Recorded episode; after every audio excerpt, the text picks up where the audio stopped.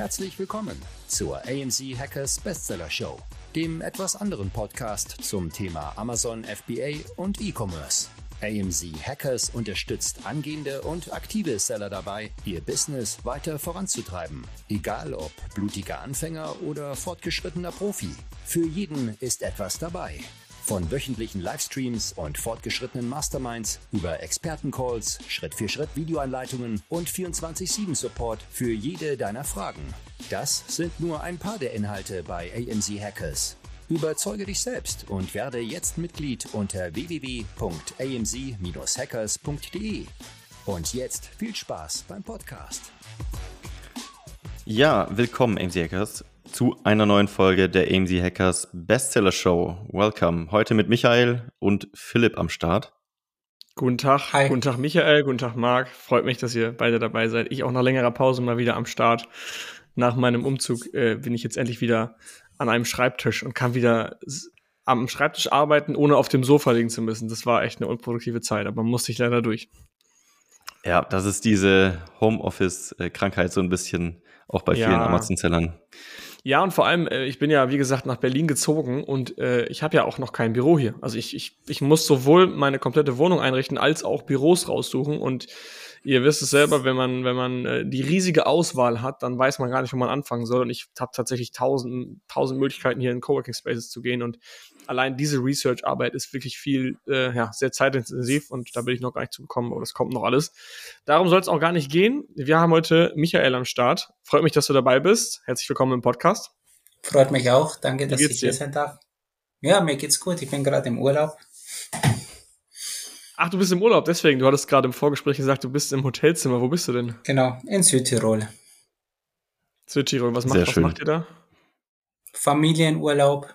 Heute geht's noch ein bisschen in die Berge. Frische Luft genießen. Einfach die Zeit genießen, genau, ein bisschen ausspannen. Auch wandern gehen? Ja, ich habe eine kleine Tochter, muss mal schauen, wie wanderbegeistert die ist. Aber wir haben es schon vor, ein bisschen zumindest. ja. Ja, ich bin, ich bin überhaupt kein Wanderfreund, also mit mir könnte man das nicht machen. Wie sieht es bei dir aus, Marc? Äh, bis vor zwei Jahren war ich, glaube ich, noch nie in meinem Leben wirklich wandern, höchstens mal so, ja, so eine halbe Stunde oder so. Ähm, dann während der Corona-Zeit ab und zu mal war ich mal so ein bisschen unterwegs, aber ich bin jetzt auch nicht der krasse Wanderer, der irgendwie irgendwelche Berge hochstiefeln muss. Aber ich liebe es trotzdem, in der Natur unterwegs zu sein, aber dann gehe ich lieber mal so durch den Wald laufen oder so. Ja. Ähm, aber wenn schöne äh, Möglichkeiten da sind, gerne auch, also wandern in Anführungszeichen. Nicht um einfach zu wandern, sondern einfach die Natur zu sehen. Ja. Ja, finde ich cool. Bei mir, bei mir, ich verbinde Wandern immer mit meinem, äh, ich hatte mal 2014 eine Erfahrung, äh, Yosemite Nationalpark in, in Kalifornien. Da stand irgendwie auf diesem, auf diesem Board unten, da sind ja immer so die Wanderwege eingezeichnet, stand dann zwei Stunden Wanderweg. Ich sogar, ja komm, zwei Stunden kann ich machen, war noch nie wandern, aber passt schon. Ich da mit meinen Chucks hochgestiefelt. Und dann habe ich irgendwann so auf drei Viertel der Strecke oder Hälfte der Strecke gemerkt, dass das zwei Stunden pro Weg ist. Das heißt also, du musst zwei Stunden hoch und zwei Stunden wieder runter. und dann kamen uns die ganze Zeit Leute von oben entgegen, die dann gesagt haben, so, ja, nee, ist nicht mehr weit, ist nicht mehr weit, komm, zieh durch. Und dann, ja, letztendlich habe ich mir gedacht, ich mache das nie wieder, weil ich da gar keinen Spaß dran hatte. Ich bin mal, äh, vor vielen Jahren waren wir auf Maui, auf Hawaii und da bin ich in Flipflops losgelaufen, so ein Wanderweg. Der ging auch oh, mehrere ja. Stunden und dann bin ich am Ende mit blutenden Füßen nach Hause gekommen. Aber ja, dumm einfach. Dumme Anfängerfehler.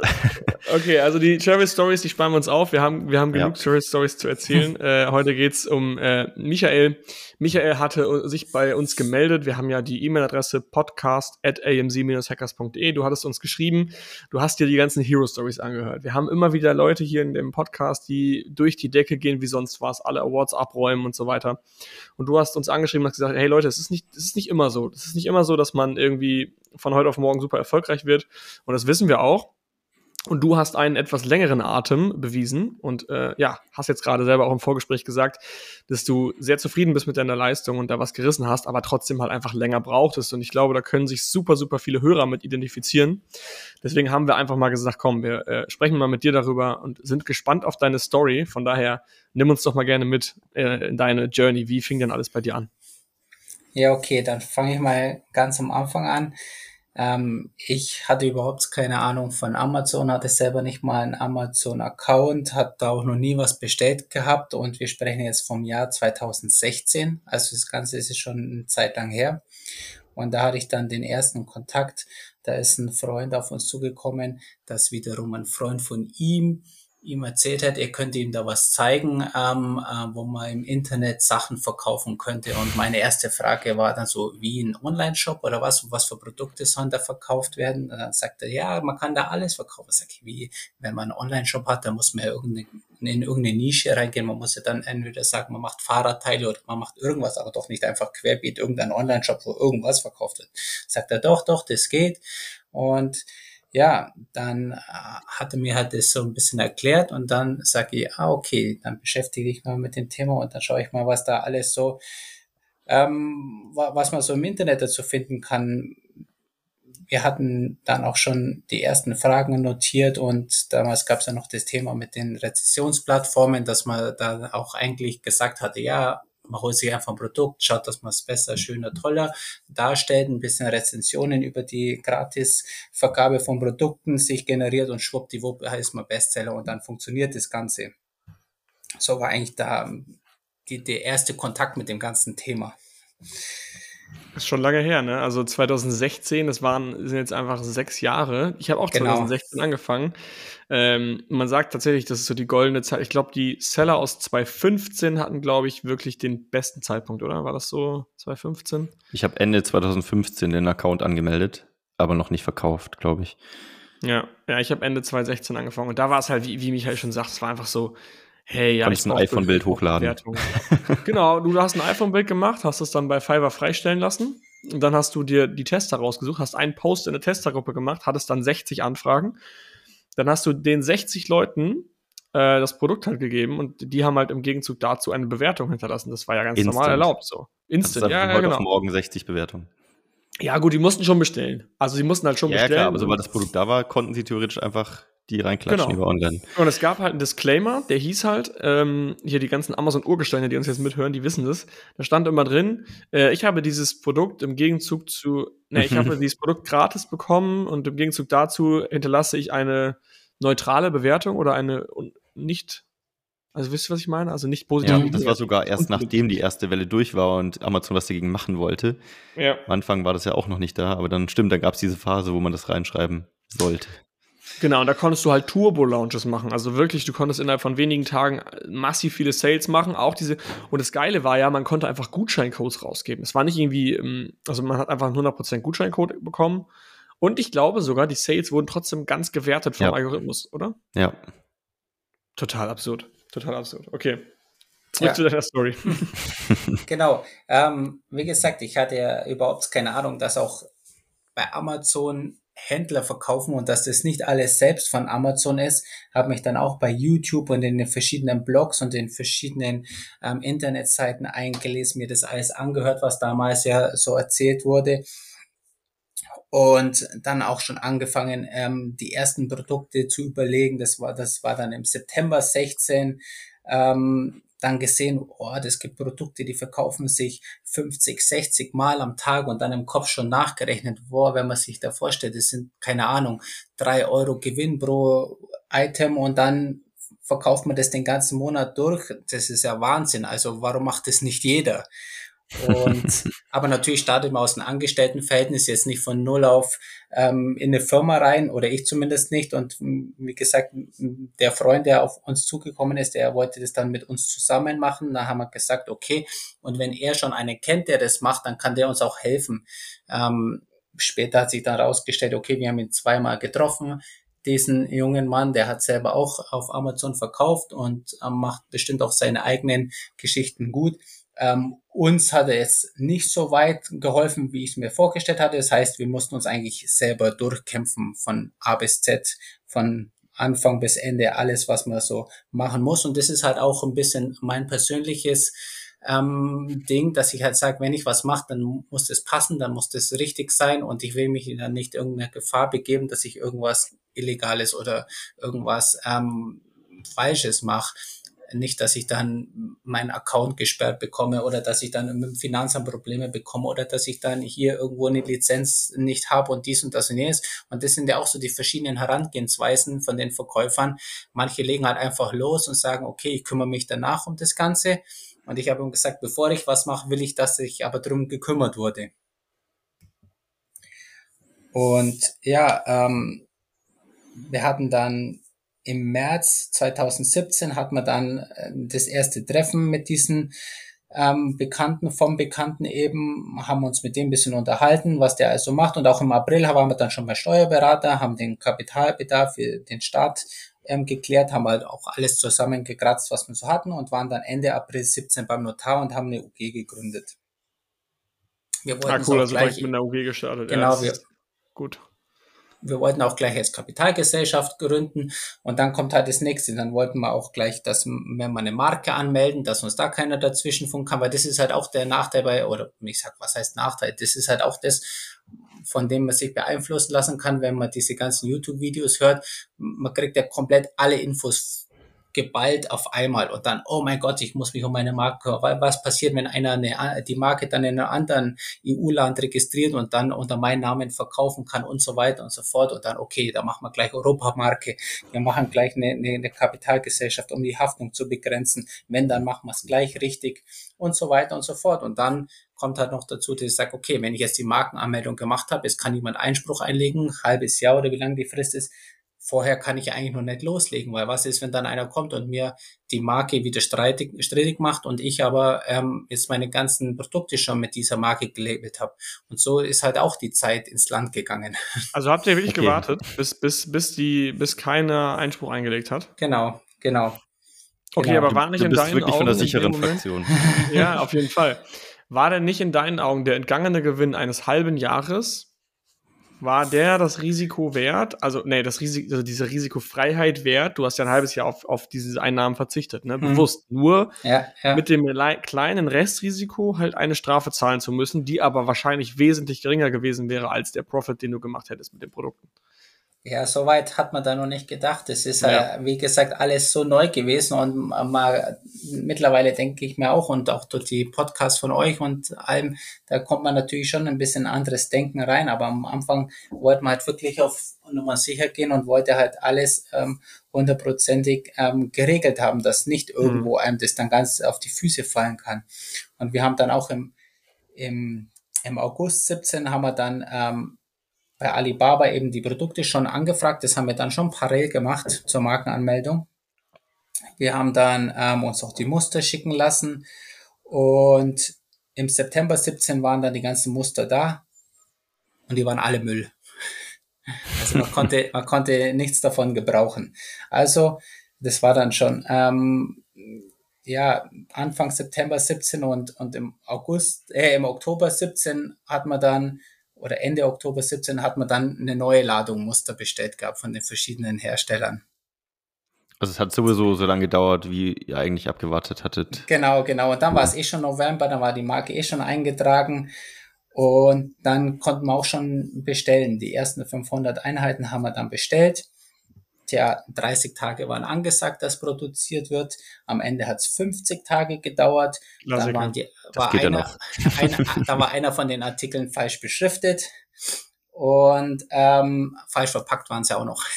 Aber habt ihr die Qualitätsinspektion, also habt ihr vor Ort gecheckt? Nee, oder nee, ja, ich habe das über Fotos, über Fotos habe ich es bekommen. Ah, okay. Fotos Aber du hast es nicht erst gemerkt äh, in Deutschland? Nee, nee, ich habe schon vor, vorab gemerkt, genau. Und dann habe ich gesagt, hey, hier ist, steht, auf dem einen steht das falsch drauf ich weiß nicht, die, die sehen, die können es wahrscheinlich nicht lesen, was draufsteht, darum haben sie es mhm. einfach irgendwie draufgeschrieben und dann haben sie auch erst gemerkt, wo ich sie darauf hingewiesen habe, dass da irgendwas falsch ist. Und das war nicht so verpackt, wie ich es hatte. Den Hersteller hatte ich dann nach der ersten Bestellung aber auch schon wieder gewechselt gehabt, weil er gesagt, das kann nicht sein, wir reden aneinander vorbei, habe ich das Gefühl. Auf alle Fälle hatte ich die erste Bestellung dann ähm, eben irgendwann gehabt. Ich habe im Februar 18 ähm, dann das Produkt online gehabt. Februar 18, das heißt also fast ein Jahr später ungefähr, oder? genau, also äh, sagen wir mal ab, ab Gründung der Firma ein Jahr später, genau. Ja, okay. Mhm. Dann war das erste Produkt live, okay. Genau. Wir wollen ja so ein bisschen äh, den Leuten auch was mitgeben. Was würdest du denn sagen, jetzt gerade in der Anfangsphase, hättest du lieber anders gemacht, rückblickend? Ich war der Meinung, wenn man jetzt bei den chinesischen ähm, Herstellern auf Alibaba ähm, auftritt, dann muss man schon eine Firma sein und irgendwie alles schon vorbereitet haben, muss schon, keine Ahnung, seine Homepage oder was weiß ich alles haben. Braucht man nicht. Man kann sie anschreiben, man kann mit den chatten, die Hälfte von denen liest eh nicht. Die andere Hälfte antwortet irgendwas zurück und antwortet aber nur die Hälfte äh, auf die Hälfte der Fragen. Also es ist, ähm, man kann es gleich machen. Man kann, man muss nicht ja. abwarten und dieses viele Warten, ähm, das im Nachhinein betrachtet, ist es schon, sag ich mal, ja, ein Lernprozess gewesen. Würde ich jetzt nicht mehr machen. Ich habe jetzt mittlerweile auch noch mal eine, eine, eine zweite Firma gegründet vor kurzem und da haben wir es jetzt alles ein bisschen anders gemacht und alles ein bisschen straffer gezogen.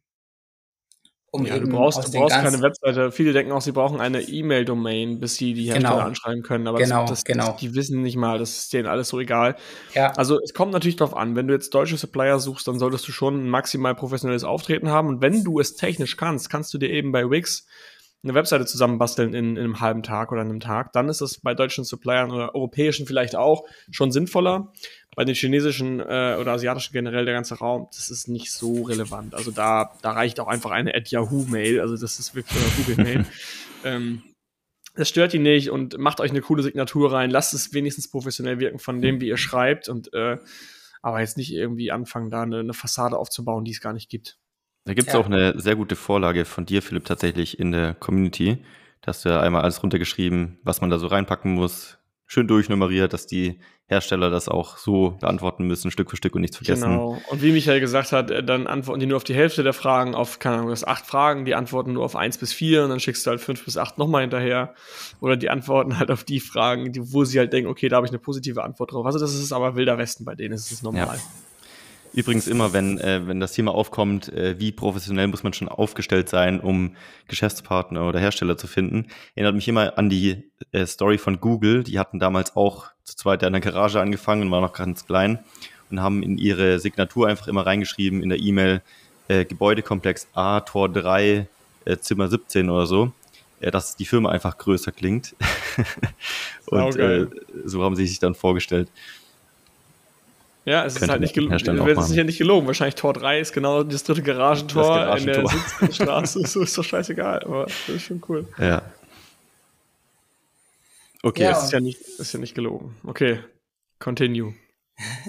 ja, und dann hatten wir eben, wo wir das Ganze mitbekommen haben, dass das äh, nicht so gut funktioniert hat mit dem ersten Hersteller, während die Ware unterwegs war nach Deutschland, hatten wir aber schon wieder ähm, neun weitere Hersteller im gesucht und angeschrieben bei Alibaba, dass man eben pare gleich schon für die Nachbestellung dann einen anderen Hersteller haben, was natürlich auch dann wieder Arbeit und Aufwand ist, den sich vielleicht der ein oder andere dann schon vorher gespart hat, wenn er gleich beim Anfang oder als erstes den richtigen Hersteller gefunden hat. Ja, wir waren Februar 18, da haben wir dann ähm, einen Verkauf gemacht mal an einem Tag, als es online war. Und ja, zwei Wochen später hatten wir insgesamt zehn Verkäufe. Und dann denken wir, okay, irgendwie hat Am sich Tag das Ganze, oder in der Summe? Nee, in der Summe. Ja, okay. Und dann dachte ich mir so, okay, irgendwie hatten wir uns das anders ausgemalt. Ja. Wie ähm, habt ihr da gelauncht? Also was habt ihr gemacht, um, um da Traktion reinzubekommen? Ähm, wir haben auch ich weiß gar nicht mehr, was damals alles ging, aber wir haben irgendwie alles, was so damals aktuell war, hatten wir versucht. Wir hatten ähm, auch über, ja, es gab gab so auch noch so so Plattformen jetzt nicht für Rezensionen, sondern wo man ähm, eher, eher so Umfragen starten konnte, welche äh, Bilder die Leute gut finden würden und, und wie sie das Listing finden und dann müssten sie noch ein paar Keywords nennen und so weiter und so fort. Das gab es dann auch in verschiedenen Sprachen und die konnten dann auch nochmal eben einen Gutscheincode bekommen. Über sowas haben wir gestartet, aber ansonsten eigentlich hochgeladen und geschaut, dass es, oder gehofft, dass es läuft. Okay, also jetzt nicht richtig aktiv gepusht. Nee, da gab es jetzt noch keine richtige Strategie dahinter wir dachten, okay, das geht dann schon so, wie, wie wir es uns ausgemalt hatten im Kopf. Okay. Ja, Blitzangebote hat man dann mal gestartet. Ähm, da waren wir dann auch mal kurz auf Platz eins. Aber die Verkäufe, die hielten sich immer noch in Grenzen. ja, dann hat man irgendwann mal so, ja, von zwei Verkäufer am Tag, zweieinhalb Verkäufer am Tag, dann irgendwann mal drei Verkäufer am Tag und dann kamen die ersten negativen Bewertungen. Eine negative Bewertung, nochmal eine negative Bewertung, nochmal negative Bewertung. Ähm, das war jetzt Marktplatz Deutschland. Ich habe dann parallel aber auch gleich ne, die fünf Marktplätze, die seinerzeit aktuell waren, ähm, gleich mitgenommen. Italien, Spanien, Frankreich, UK. Und die haben dann teilweise besser verkauft als Deutschland, weil in Deutschland eben dreimal eine schlechte Bewertung kam und das ganze Listing mehr oder weniger runtergezogen haben. Woran machst du es fest? Also, dass, dass das so gelaufen ist? War das Produkt einfach schlecht oder? Ich weiß nicht. Meine Vermutung ist, dass Amazon ähm, Rückläufer einfach erneut verschickt hat und ich habe was mit einer, ähm, was scharf sein muss und wenn das natürlich schon benutzt wurde und dann einfach zurückgeschickt wurde, ich kann auch nicht ausschließen, ob es ein Konkurrent war oder nicht, oder ob es einfach nur irgendwelche ähm, Käufer waren, die das einfach benutzt haben und wieder zurückgeschickt haben. Und dann glaube ich, so, man kann es ja nicht richtig nachverfolgen, aber dann glaube ich, dass eben Kunden Artikel bekommen haben, die schon benutzt waren. Habt ihr da versucht, die zu erreichen? Ich, ich habe versucht, ich hab versucht herauszufinden, wer das war, aber mit, die konnte man nicht ähm, vom Namen her identifizieren. Ja, Wann war das? 2016? Das war 2018. 18, ja. Ja, da hätte es theoretisch wahrscheinlich Möglichkeiten gegeben, aber mhm. ähm, natürlich nicht von Amazon selbst. Und dann war es eben, dass ich teilweise in Italien besser verkauft habe als in Deutschland damals. Okay, und dann habt ihr gesagt, was machen wir jetzt damit? Macht ihr es ja, weiter? Wir, wir haben die Produkte weiter, äh, weiter angeboten. Ähm, ich habe dann den Hersteller gewechselt ähm, im Mai 18. Ich habe dann ähm, auch versucht, die Verpackung so zu generieren ähm, mit, mit Klebeetikett. Ich muss eh den, den Barcode draufkleben lassen. Ich habe dann gleich einmal die FSNKU draufkleben lassen und dann wollte ich halt, dass die den Barcode so kleben, dass wenn jemand die Packung aufmacht, dass mehr oder weniger der Barcode zerstört wird, in der Hoffnung, ja. dass das, wenn es zu Amazon zurückkommt, die das nicht als äh, wieder verkauffähig auf den Markt schmeißen. Das ist ja schlau. Hat das funktioniert?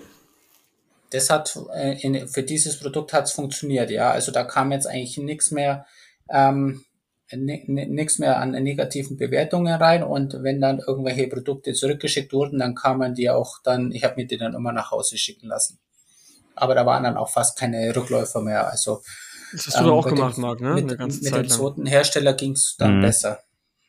Dass du, dass du die alle zurück äh, zurückschicken hast zu dir und dann waren, glaube ich, auch in den Produkten irgendwie ganz andere Random-Produkte drin oder so. Ich, ich hatte mal mir den Spaß gemacht. Ich hatte mal alle Remissionen zurückbestellt so und dann habe ich ein Video aufgenommen und einfach mal alle angeschaut und da waren die wildesten Sachen drin. also ganz andere okay. Produkte oder benutzte Produkte, kaputte Produkte, ähm, leere Verpackungen. Ja, da gibt es auch irgendwo ein Video. Das ähm, war, glaube ich, ja, bei YouTube drin, das Video. Ja, ja, ja das ist äh, wild, was man da zurückbekommt, aber ja, das so ist, ist das Game halt. Das ist zum Beispiel auch ein Learning, wo ich habe, wo ich sage, okay, damals, ich habe deine Videos damals schon alle angeschaut, von Anfang an mehr oder weniger. Ähm, damals hatte ich ja auch den 1% Club gestartet.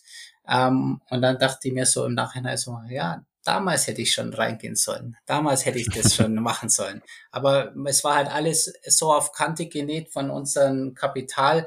Und das war auch, wo ich gesagt habe, ähm, ich habe so eine Forecast-Liste gebastelt in Excel, wann muss ich was bezahlen, wann kommen hier die Steuern, wann muss ich nachbestellen, wann habe ich Steuerberater und so weiter, dass ich ja nicht ähm, irgendwie mal ähm, in Geldnot komme mit der Firma. Und da ist natürlich dann immer jeder Euro zweimal umgedreht worden. Und dann waren halt solche Sachen, ich sage, okay, das sind es vielleicht, ich weiß nicht, damals hat es, glaube ich, 99 Euro gekostet. Kannst mich gern verbessern, Marc. Ähm, ich glaube sogar noch mehr, oder? 150, glaube ich sogar. Ja, ich glaube. 150 wäre Stadtpreis. Weil man dann denkt, okay, das muss ich auch erst wieder jeden Monat dann reinholen und im mhm. Nachhinein mhm. überlegt, hätte ich es mir bestimmt nach paar Monaten dann auf alle Fälle reingeholt, aber. Das ist ja der Trugschluss, das, das ist ja der Trugschluss. Ja. Du hast ja die Ausgabe erstmal, klar, da steht erstmal noch kein Gegenwert, also außer, dass du halt eben den Content kriegst oder halt den Zugang zu Marktstrategien. Und in dem Fall hast du diesen Return dann ja, sobald du die Strategien umsetzt. Aber das Mindset hat man halt noch nicht, wenn man ganz am Anfang steht. Das kann man ja auch nicht wissen. Genau, genau. Da ist dann jeder Euro, wo man denkt, okay, oder jedes Abo besser gesagt, jedes Abo, das man ähm, abschließt, ja erstmal eine laufende Kostenposition, dies erst wieder reinzubekommen gilt. Und dann rechnen wir mal aus, okay, das wären so und so viele Produkte für das und so und so viele Produkte für das müsste ich im Monat verkaufen und dann merkt man halt gleich, okay, die Rechnung geht so nicht auf und dann muss man halt anfangen, irgendwo einzusparen. Und entweder man spart am richtigen Ende oder man spart am falschen Ende. Ja, am Anfang, man hat ja keine Erfahrung, man weiß ja nicht, wie das alles läuft, wo kriege ich Wissen her, welches Wissen macht Sinn. Du kannst ja auch in dem Moment gar nicht beurteilen, ist das Wissen, was mich weiterbringt oder nicht, weil du musst ja erst ausprobieren, um es herauszufinden, ob es jetzt gutes Wissen war. Und bis du an dem Punkt bist, hast du natürlich dann auch schon die Ausgaben gehabt. Das heißt, eigentlich rückblickend, so auf ein Jahr oder so, kann man immer bewerten, hat sich dieses Investment gelohnt.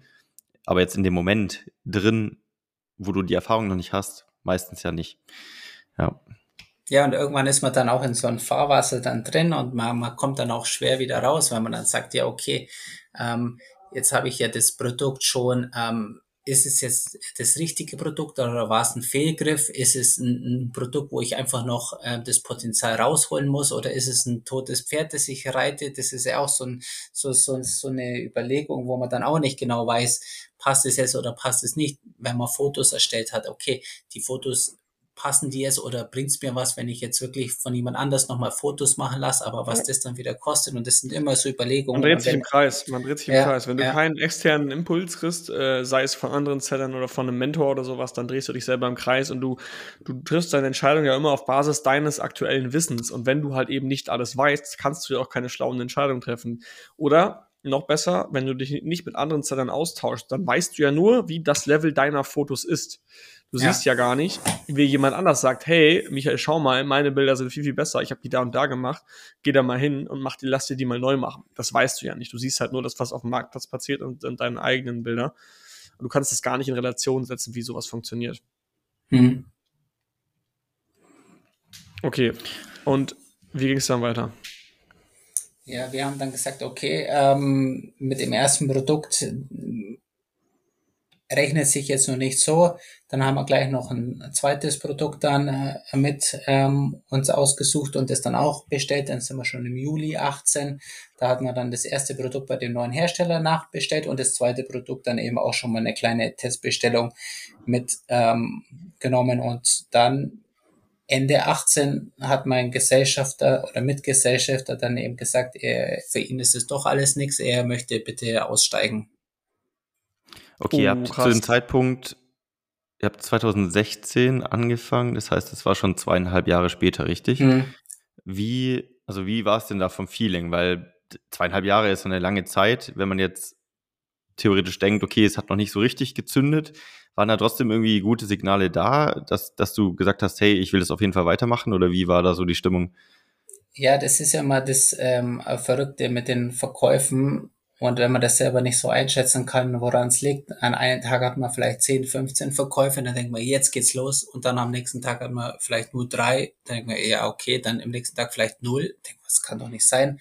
Dann kommt wieder ein Tag mit vier, dann kommt wieder einer mit zehn und dann auf einmal. Un ungleichmäßig, einer, ne? Ja, kommt einer mit 25 dazwischen. Denkt man, hey, ich, ich verstehe es nicht. Und ähm, dann denkt man sich mal, wenn jeder Tag jetzt so wäre wie heute, dann wäre es doch super. Und dann mhm. geht's wieder runter, dann kriegt man wieder eins auf den Deckel. Und natürlich, ich, ich kann das nicht ausschlagen. Ich habe schon mehrmals dann meine Listen durchgerechnet und hat gesagt, okay, wenn ich jetzt alles Break-Even äh, rausverkaufe ähm, und die ganze Firma äh, platt mache, ähm, auf welchen Kosten bleibe ich dann sitzen oder habe ich dann am Ende noch ein bisschen was an, an Gewinn gemacht mit dem ganzen Projekt? Ja, und der wollte dann aussteigen. Genau. Das heißt, das heißt, er hat gesagt, okay, ich bin raus. Wie habt ihr dann, weil du bist ja offensichtlich stehen geblieben, ach, stehen geblieben, drin geblieben, äh, deswegen bist du jetzt hier im Podcast. Wie habt ihr dann eine Lösung gefunden, dass er rauskommt? Hast du ihn rausgekauft? Ist er einfach ausgestiegen? Wie sah da so der Deal aus? Ja, das war noch, ein, noch ein bisschen eine andere Geschichte. Ähm, wir hatten ja unsere Anteile eben am Anfang aufgeteilt gehabt und die Stammanlage für die Kapitalgesellschaft ähm, konnte er am Anfang aber noch nicht aufbringen. Dann haben wir es ihm ausgelegt, haben uns dann aber seinen Anteil sozusagen also mit einem Vertrag äh, sichern lassen. Und als er dann immer, er hat dann immer wieder Ausreden gehabt, na, warum er es jetzt gerade nicht bezahlen kann, nicht bezahlen kann, nicht bezahlen kann. Und irgendwann hat man dann, nachdem er gesagt hat, er will jetzt raus, hat man gesagt, okay, deine Anteile, die können eh schon mir, dann muss man halt nochmal zum Notar und muss das halt nur nochmal umschreiben lassen. Ah, okay. Also weil du eh das Geld gezahlt hattest, vorgeschlagen ja, hast, dann war es genau. eine Umschreibung, okay. Ja, und wir haben dann. Ihr, denn da, ihr wart da wahrscheinlich noch nicht profitabel, oder? Zu dem Zeitpunkt? Nee, nee, nee das mit dem Profitabel ist ja eh immer so eine Geschichte, ähm, wenn man eh alles immer wieder reinsteckt und immer wieder nachbestellt, immer wieder nachbestellt ja. und dann vielleicht selber noch mal ein bisschen was in die Firma reinleiht, dass man noch mal nachbestellen kann. Wo fängt dann Profitabilität an oder ähm, wann sagt man, okay, das ist jetzt was, was sich ähm, monetär auszahlt oder auch nicht? Ähm, ja, du könntest höchstens so den Deckungsbeitrag messen, ne? aber wie du schon sagst, auf dem Papier in der BWA der Firma seid ihr dann noch nicht profitabel, weil du nee, halt eben großes nee. Investment hast. Nee, nee. Und ich habe mir halt auch immer gesagt, ich sehe das halt Ganze wie, wie, wie ein Pflänzchen, was halt wachsen muss. Ich habe auch immer das Beispiel genommen, wenn man sagt, okay, ähm, wenn ich jetzt ein Studio mache und eine Firma gründe, eine Maschinenbaufirma oder was weiß ich, dann, wie gesagt, ich muss ein paar Jahre studieren, dann müsste ich die Firma holen, dann müsste ich eine Halle mieten, müsste Maschinen kaufen, die müsste ich dann auch erstmal abbezahlen und bis sich das Ganze dann auch rentiert, ähm, da ist es doch auch mal noch eine kurze Zeitstrecke für das Ganze. Eigentlich Absolut. sehr erfrischend anders, weil heutzutage in unserer Gesellschaft ist ja alles so Instant Gratification, so alles muss sofort sein die Pizza muss sofort da sein, die willst du nicht mal per Telefon bestellen, sondern per App und es ist alles einfach so instant verfügbar und die Geduld mitzubringen, so wie du das gemacht hast, äh, über Jahre eigentlich so, so ein Business aufzubauen, gerade weil man natürlich online auch oft diese ja, reißenden Stories hört, natürlich bei uns im Podcast auch, ähm, aber ja, die sind natürlich nicht immer bei allen so. Äh, da schon auf jeden Fall Respekt, dass du so lange dran geblieben bist. Ich muss auch noch dazu sagen, ich mache das ja alles äh, im Nebenberuf mehr oder weniger. Ähm, das heißt, wenn ich jetzt am Tag ein oder eineinhalb Stunden habe, dann habe ich am Ende der Woche so viele Stunden gemacht, wie ein anderer vielleicht an einem Tag macht. Das heißt, ein anderer kommt schon mal siebenmal oder kann ja. siebenmal mehr Arbeitszeit in einer Woche investieren als ich. Und wenn ich mir das dann auch so überlege, okay, sage ich jetzt sieben Jahre, das heißt, ich wäre vielleicht da, wo ein anderer in einem Jahr wäre, wenn er es Vollzeit Jahr, ja. machen würde. Absolut ja, richtig. Wobei. Was wolltest du sagen?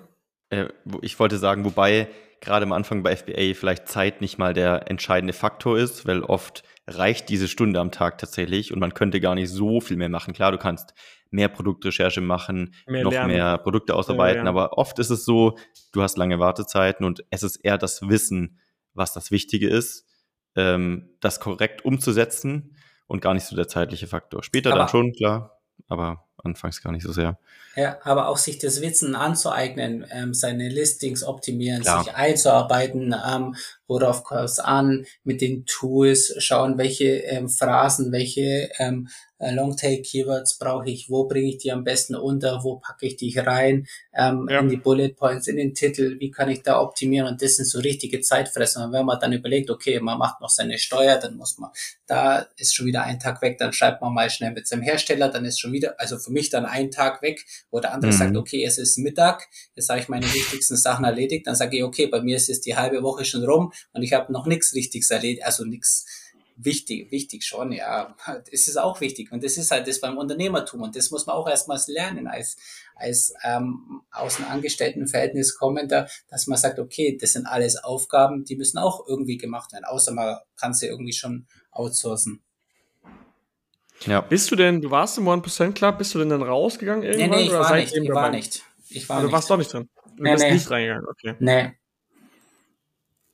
ich okay. habe alle, alle auf, auf YouTube verfolgt, auch den Marc damals. Und ähm, ja, ich war der Meinung, das ähm, Wissen, was ich da kriege, ist das, was ich brauche. Und wo ziehst du jetzt so dein, dein Wissen komplett her? Dein, dein Knowledge, dein auf dem Stand bleiben, auf dem aktuellen Stand bleiben? Ja, immer noch von YouTube und seit ähm, November letzten Jahres bin ich jetzt bei den AMZ Hackers. Seit, seit November bist du dabei. Und wie, wie genau. war das für dich da am Anfang? Hast du dann auch wieder gesagt, boah, du, das ist jetzt eigentlich viel, zu viel Geld für mich? Oder hast du gesagt, komm, ich probiere es einfach jetzt mal aus, ich gehe einfach jetzt mal rein und lass mich überraschen und wenn es nichts ist, gehe ich wieder raus? Wie war das so bei dir? Nee, ich habe mir gedacht, ähm, jetzt sind wir schon, äh, jetzt bin ich schon so lange am Kämpfen. Ähm, und ich muss jetzt schauen, dass, dass das Ganze mal profitabel wird. Und ich sage jetzt mal, jetzt haue ich noch mal rein, jetzt gehe ich zu den AMZ Hackers, jetzt lasse ich mir professionelle Bilder machen, jetzt bestelle ich mir eine, eine richtige Menge an Produkten, weil das war jetzt natürlich auch immer wieder das Problem über die mhm. Jahre, wenn man nur mit kleinem Kapital startet, wenn nicht dieser Umsatz rumkommt, den man eigentlich bräuchte, dass man dann sagt, okay, ähm, jetzt bin ich wieder out of stock, jetzt muss ich wieder bestellen, dann hat man ja. wieder nur kleine Mengen, dann kann man auch nicht zum Hersteller gehen und sagen, hey, jetzt kommt meine Riesenbestellung, machen wir ein bisschen was am Preis, sondern man kommt dann wieder und sagt, ja, ich will wieder 200 Stück oder ich will wieder 500 Stück nachbestellen. Mhm. Dann habe ich mir die auch immer per Luftfracht schicken lassen, was natürlich auch teuer ist. Und, und so hat sich das Ganze halt immer hingezogen und von Monat zu Monat sozusagen mitgeschleppt. Naja, bis dann ähm, Corona kam. Also ähm, Corona war jetzt im ersten Moment nicht schlecht, sage ich mal, für Online-Händler und für mich auch nicht. Ähm, die Verkäufe gingen dann richtig gut, aber der Nachschub war halt blockiert. Und dann habe ich auf Teufel komm raus irgendwie versucht, ähm, die Produkte herzukriegen. Dann hieß es in China, ja, DHL holt nur 10 Kilo pro Tag ab. Dann sage ich, ja, dann müssen wir jeden Tag ein Karton irgendwie schicken. Dann ging es wieder über einen anderen Kontakt. Ähm, die haben dann gesagt, ja, wir können da noch mit anderen Konditionen was machen. Dann kamen ein paar per Flugzeug, dann kamen noch mal ein paar mit Flugzeug, dann kam der Rest mit Zug. So habe ich die ganze Bestellung dann auf, auf dreimal aufgeteilt und von den ähm, Transportkosten hat eh, das war das eh eine Riesenkatastrophe. Ähm, aber ich dachte, okay, jetzt wo der, der Schub da ist, jetzt wo die Produkte laufen, muss ich Nachschub generieren und muss schauen, dass, dass Produkte da sind. Ja, ja. Ähm, okay, und ja, ich war dann wieder out of stock. also out of stock war auch ein riesen, riesen Problem bei meiner ganzen Journey dass ich, ich glaub, immer da wieder. kommt man selten drum rum aus und ja. nimmst extrem viel Kapital auf und meistens ja. steckt es dann eh in Produkte, also bist wieder out of stock. Ja, auch dann, also ich kenne viele Seller, die wirklich maximale Vollprofis sind, die auch schon Exits gemacht haben und neu aufbauen und so weiter und selbst die gehen immer wieder out of stock. Du, du gehst halt Du, du, kalkulierst ja immer nur, du nimmst eine Annahme. Du weißt ja nie ganz genau, wie gut kommt dein Produkt an. Selbst wenn du die Zahlen nimmst des aktuellen Bestsellers, es kann ja sein, dass du besser wirst als der Bestseller, weil du ein noch besseres Produkt hast. Und dann bringt dir selbst der Forecast nicht und dann gehst du out of stock. Also das kann man einfach ja. nicht vermeiden. Das ist man ist dann ja Opfer des eigenen Erfolgs eigentlich eher, wenn du out of stock genau, gehst. Genau, genau. Und dann hilfst du die Preise an und dann merkst du, es tut sich nicht viel. Und also es gibt, es gibt äh, wirklich da keine goldene Regel, um in Stock zu bleiben. Das Problem kennt, glaube ich, jeder. Wie hat sich denn so dein Sellerleben verändert, seitdem du jetzt im November bist du beigetreten? Wie sieht so dein Hackers-Alltag aus? Bist du bei uns in den Calls regelmäßig? Erzähl mal so ein bisschen. Genau, ich bin montags ähm, so gut wie immer bei den Calls mit dabei. Die äh, Donnerstag-Calls, die schaffe ich in der Regel nicht, die Experten-Calls, aber die werden ja meistens aufgezeichnet. Dann kann man sich das Thema, wenn es einen gerade interessiert, auch online nachschauen. Das ist das Gute. Und mit den Info-Guides, die ihr bei Facebook drin habt, kann man sich ja auch immer die Infos holen, die man momentan braucht. Das heißt, wenn ich jetzt gerade momentan bei Produktrecherche bin, gehe ich in die Kategorie Produktrecherche rein, schaue mir das an. Wenn es dann um Thema Bilder geht, dann schaue ich mir das Video an, was ähm, zum Thema Bilder hochgeladen wurde und schaue, auf was es ankommt und, und was es zu beachten gibt. Okay. Und hast du den, äh, wie ist dein Erfolg jetzt? Also du sagst jetzt, es ist besser geworden seit Corona. Ist es jetzt lang nachhaltig gewesen oder merkst du jetzt auch wieder einen kleinen Abschwung? Nee, das war nur ein Strohfeuer, bis eben dann das Out-of-Stock-Problem kam ja. und dann hatte ich eben keine Produkte mehr. Dann hatte ich, wie gesagt, äh, auf Biegen und Brechen versucht, irgendwie die Produkte nachzubekommen äh, mit hohen Versandkosten, was natürlich auch wieder das nächste Nachbestellen ein bisschen gebremst hat.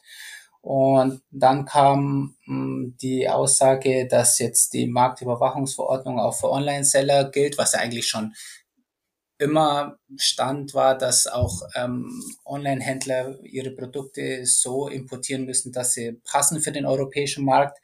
Mhm. Aber das hat dann, es hieß, okay, Amazon wird das jetzt dann auch irgendwie nachverfolgen, dass das alles passt, dass man die Zertifikate und alles für seine Produkte hat, bevor die auf den deutschen Markt kommen. Und dann hatte ich halt ähm, gesagt, okay, wenn ich jetzt schon mal die nächste große Bestellung machen will, dann will ich, dass das alles auch wieder in sicheren Tüchern ist. Und hast du es geschafft? Wahrscheinlich schon. Ja, ich habe dann halt erst versucht, dass die Hersteller in China ähm, die Zertifikate übernehmen. Ähm, das hat dann erstmal so nicht funktioniert. Dann habe ich es mit dem chinesischen ähm, Prüflabor probiert. Die haben dann gesagt, ja, wir machen ähm, das, was ihr wollt. Was wollt ihr? Dann habe ich gesagt, ja, ich brauche die Zertifikate für die und die Produkte. Dann sagen, ja, und was müssen wir da testen? Welche Normen? Dann sage ich, ihr schaut halt in euren Computer nach. Ihr habt so bestimmt sowas ähnliches schon mal getestet. Sagt ihr mir, was wir alles brauchen. Das hat dann eben nicht funktioniert. Ähm, dann bin ich an TÜV Süd China herangetreten und ähm, TÜV Süd in, in Deutschland. Und am Ende hatte ich dann ähm, nochmal ein weiteres Prüflabor in Deutschland und die haben dann die Produkte getestet in Deutschland und haben dann die Zertifikate dafür erstellt. Wobei ich mir jetzt im Nachhinein auch denke, okay, ähm, ob das alles so notwendig gewesen wäre oder nicht, ich weiß es nicht. Ja, ja dafür gibt es ja Dienstleister, die das einschätzen können. Ja, normalerweise, genau, genau. Das weiß, ja, das war jetzt auch alles eben noch, bevor ich bei den Hackers war und bevor ich eben auch die ganzen Infos bekomme. Ich schreibe das auch immer in den Calls alles gleich, äh, fleißig mit, weil das ist ja auch diese Information, die man so nie bekommt bei den Calls. Dann stellt einer eine Frage und auch wenn die Frage für einen selber momentan nicht relevant ist, aber dann kommen die Antworten und sagt, ja, du kannst dich hier an den Dienstleister wenden oder frag mal bei denen nach und die machen es hier ähm, äh, für, für einen, einen schmalen Geldbeutel ähm, stellen die dir eine Liste zusammen, was du wirklich alles brauchst und bei denen kannst du ein Paket buchen und bei denen kannst du anfragen und das sind halt die ganzen Infos, die hat man so nicht. Ja, ja das und, ist äh, die Power des Netzwerkes. Du ja. kannst und musst und sollst doch gar nicht zu jedem Zeitpunkt alles wissen, das geht ja gar nicht. Auch wenn du da durchläufst und es sind Sachen, die erst später relevant sind, dass sich alles zu merken und runterzuschreiben, kann man zwar machen, aber ist eigentlich fast unmöglich. Deswegen ja. Netzwerk kriegst du immer genau das, was du jetzt zum Zeitpunkt brauchst und jeder kann irgendwie Input geben und das ist das Schöne. Daran. Deswegen sind auch äh, 1 zu 1 Calls gar nicht immer vorteilhafter, weil du hörst, du zum Beispiel jetzt siehst andere Seller, du siehst deren Fragen, du siehst deren Probleme. Erstmal fühlst du dich direkt willkommen, weil du denkst, okay, die haben die gleichen Probleme wie ich, die haben die gleichen Fragen und das, was der jetzt fragt, ach ja, so geht's mir genauso, dann haben irgendwelche Leute, die haben Sorgen, die reden darüber und so weiter. Du kannst dich damit identifizieren, du merkst das. Und auf der anderen Seite siehst du aber auch positive Beispiele. Das heißt, du siehst, okay, der und der hat es jetzt hinbekommen, der ist jetzt erfolgreich geworden. Oder siehst, da, da upgradet jemand von Gold auf Platin, das motiviert dich dann. Also du bist ja eigentlich dann in einer Gruppe unterwegs, die alle an einem Strang ziehen, alle gleichmäßig nach vorne preschen. Von daher sind Gruppencalls oft auch beliebter als 1 zu 1 Calls. 1 zu 1 Calls sind gut, um individuelle Probleme zu besprechen. Ich habe eine Produktidee, ich will, dass da jemand drüber schaut, ich will ähm, oder ich habe keine Ahnung, neue Bilder, dann kann man sich die eins zu eins anschauen. Aber so grundsätzliche Fragen, hey, hat jemand dieses Problem auch? Ich möchte, möchte dafür eine Lösung haben. Wo kann ich Zertifikate machen? Das hast du alles schon mal gehört, indem du in diesen Calls drin bist und mithörst, worüber andere einfach reden. Das ist super spannend. Genau. Ja. Jetzt hast du ja diese lange, lange Journey hinter dir. Wo stehst du denn jetzt gerade und was ist so für das nächste Jahr angepeilt? Genau, ich hatte jetzt ähm, eben letztes Jahr ein halbes Jahr ungefähr dann noch mit meinen Zertifikaten gekämpft.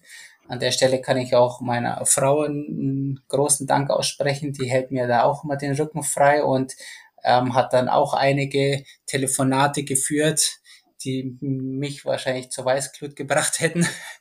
ähm, und nachdem ich dann meine Zertifikate hatte, habe ich eben meine Bestellungen aufgegeben. Die erste Bestellung kam jetzt habe ich geteilt 2080, 20 per Flugzeug, ähm, 80 per Schiff. Die kam dann kurz ähm, vor Neujahr an, also vor unserem Neujahr. Und die, die Schiffslieferung kam kurze Zeit danach.